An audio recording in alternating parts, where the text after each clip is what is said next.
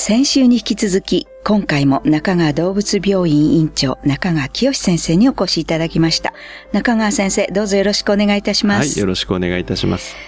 先週は猫のお話いただきましたけれども、まあ猫も結構今飼われてる猫ちゃんはイライラしたり することが多いようで、まあ皆さんのやっぱり猫のことも考えてこう十分運動をさせて、ストレスを発散してあげてほしいなぁなんて思いました。で、今週はですね、動物って、まあ人間は寝てる時夢を見てますけど、うんうん、ね。じゃあ動物ってどうなんだろうという話をちょっと先生にお聞きした、はい、そうですね。はい。あの、ま、何回か前にも少しね、レム睡眠なんていうお話をさせていただきましたけれども、はい、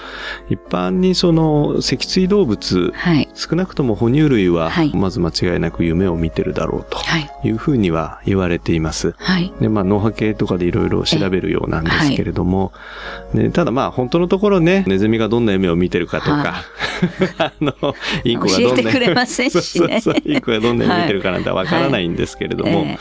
ー、ただまあ、犬を飼ってたりとか、えー、まあ猫飼ってたりする方々なんかは、はい、まあ身近に見てると思うんですが、えー、寝相っていうかまあ寝てる間にね、あの足をパタパタさせてみて走ってるような、はい、あのね、横になったまま仕草をしたり、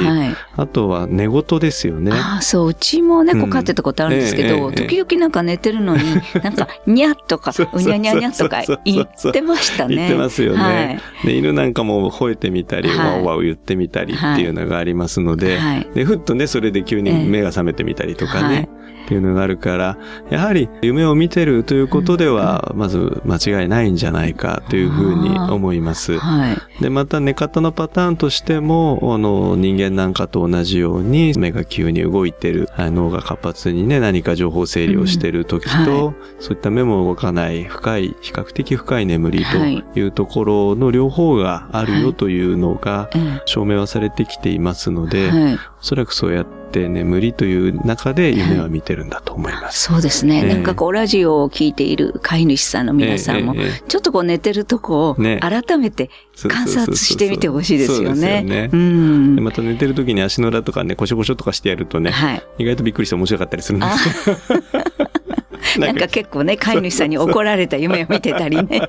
するかもしれないです、ね、それなりの苦労があったりするかもしれませんね。そうそう。それで、最近あの、いや、ちょうどこのお話をね、いただいたんで、論文を当たってたらですね、犬の寝相をですね、その右にこう体を回して寝るか。それとも、まあ、足ってのはぐるっとこう丸々じゃないですか、動物が寝るときね、はい。あれが右に丸々か左に丸々かで、それで左利き右利きがあるかなんていうのを調べた人もいるみたいで、確かにそのね、はい、右利き左利きがあるんだから、えー、まあ、あるのかななんていうふうに思って始めた研究なんですけどね。はい、ただまあ考えてみたら人間だってね、別に右利きの人がじゃあ左側ずっと向かないで寝ますかとかね、右側ずっと寝て、見て寝ますかなんて言ったら、そんなわけはないわけですよね。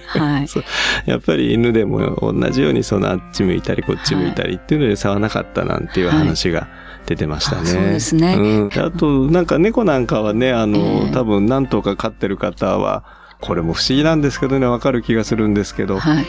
なんか3頭いると3頭同じ格好で寝てたりするんですよね。あ、そうですね。ねほら、あの、猫鍋とか結構流行ってましたけど、ね、みんな同じ格好して。そうあれが3頭いると並んで同じような格好で寝たりとか、ええで、またくっついてね、隣の子の上に乗っかって寝てみたりとかっていうのがあったりして、はい、そういう寝相を見てるだけでもね、はい、とても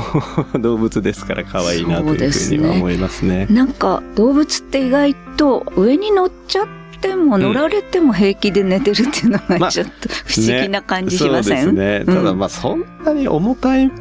ものではないですからね、はい、体重も比較的みんなまあ軽いから、はい、あれが、例えばね、象なんかとかだと横になってなかなか寝れないんですよね。馬なんかもそうなんだけど、特に長時間横で寝ちゃうと、体重で血液が止まっちゃいますから、ああ、そうか。そうそうそう。そうすると、そこの部分が壊死するんですよね。はいはい、だから、まとまって横に寝るっていうことはないんですけど、うん、まあ、犬猫とかね、人ぐらいの体重であれば、うん、寝起き足が痺れてっていう、あれ実は猫でもやるんですけど、はい。先生どうももぎ抜けにビッコ引くんですよ、この子はって言って、え普通に歩いてるんですよね。ええそれ痺れてんだよ、なんて話まあ他の問題ね、除外してからですけどね、当然。なんてあるんですけど。面白いお話でした。また来週ですね、面白いお話をお聞かせ願いたいと思います。先生ありがとうございました。はい、ありがとうございました。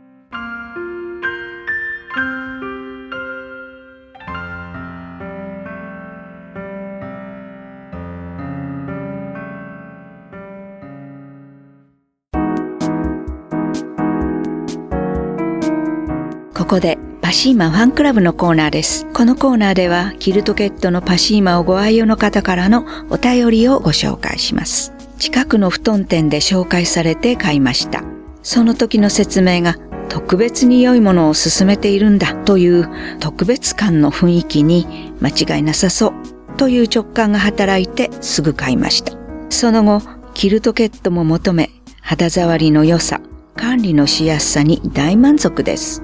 お便りありがとうございます。パシーマの社長、架橋さんからは、お布団屋さんの自信にあふれるご説明に共鳴されたのですね。嘘だったら布団屋さんも傷つきます。本物だから言い切ります。肌触りはもちろんですが、管理のしやすさは主婦には助かりますね。というメッセージをいただきました。次のお便りをご紹介します。もう10年以上パシーマを愛してやみません。使い古したキルトケットで犬のマットを作りました。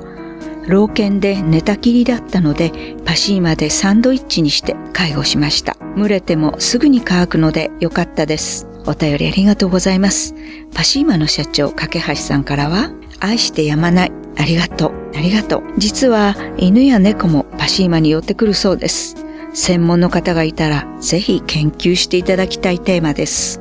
誰かいませんか？というメッセージをいただきました。以上、パシーマファンクラブのコーナーでした。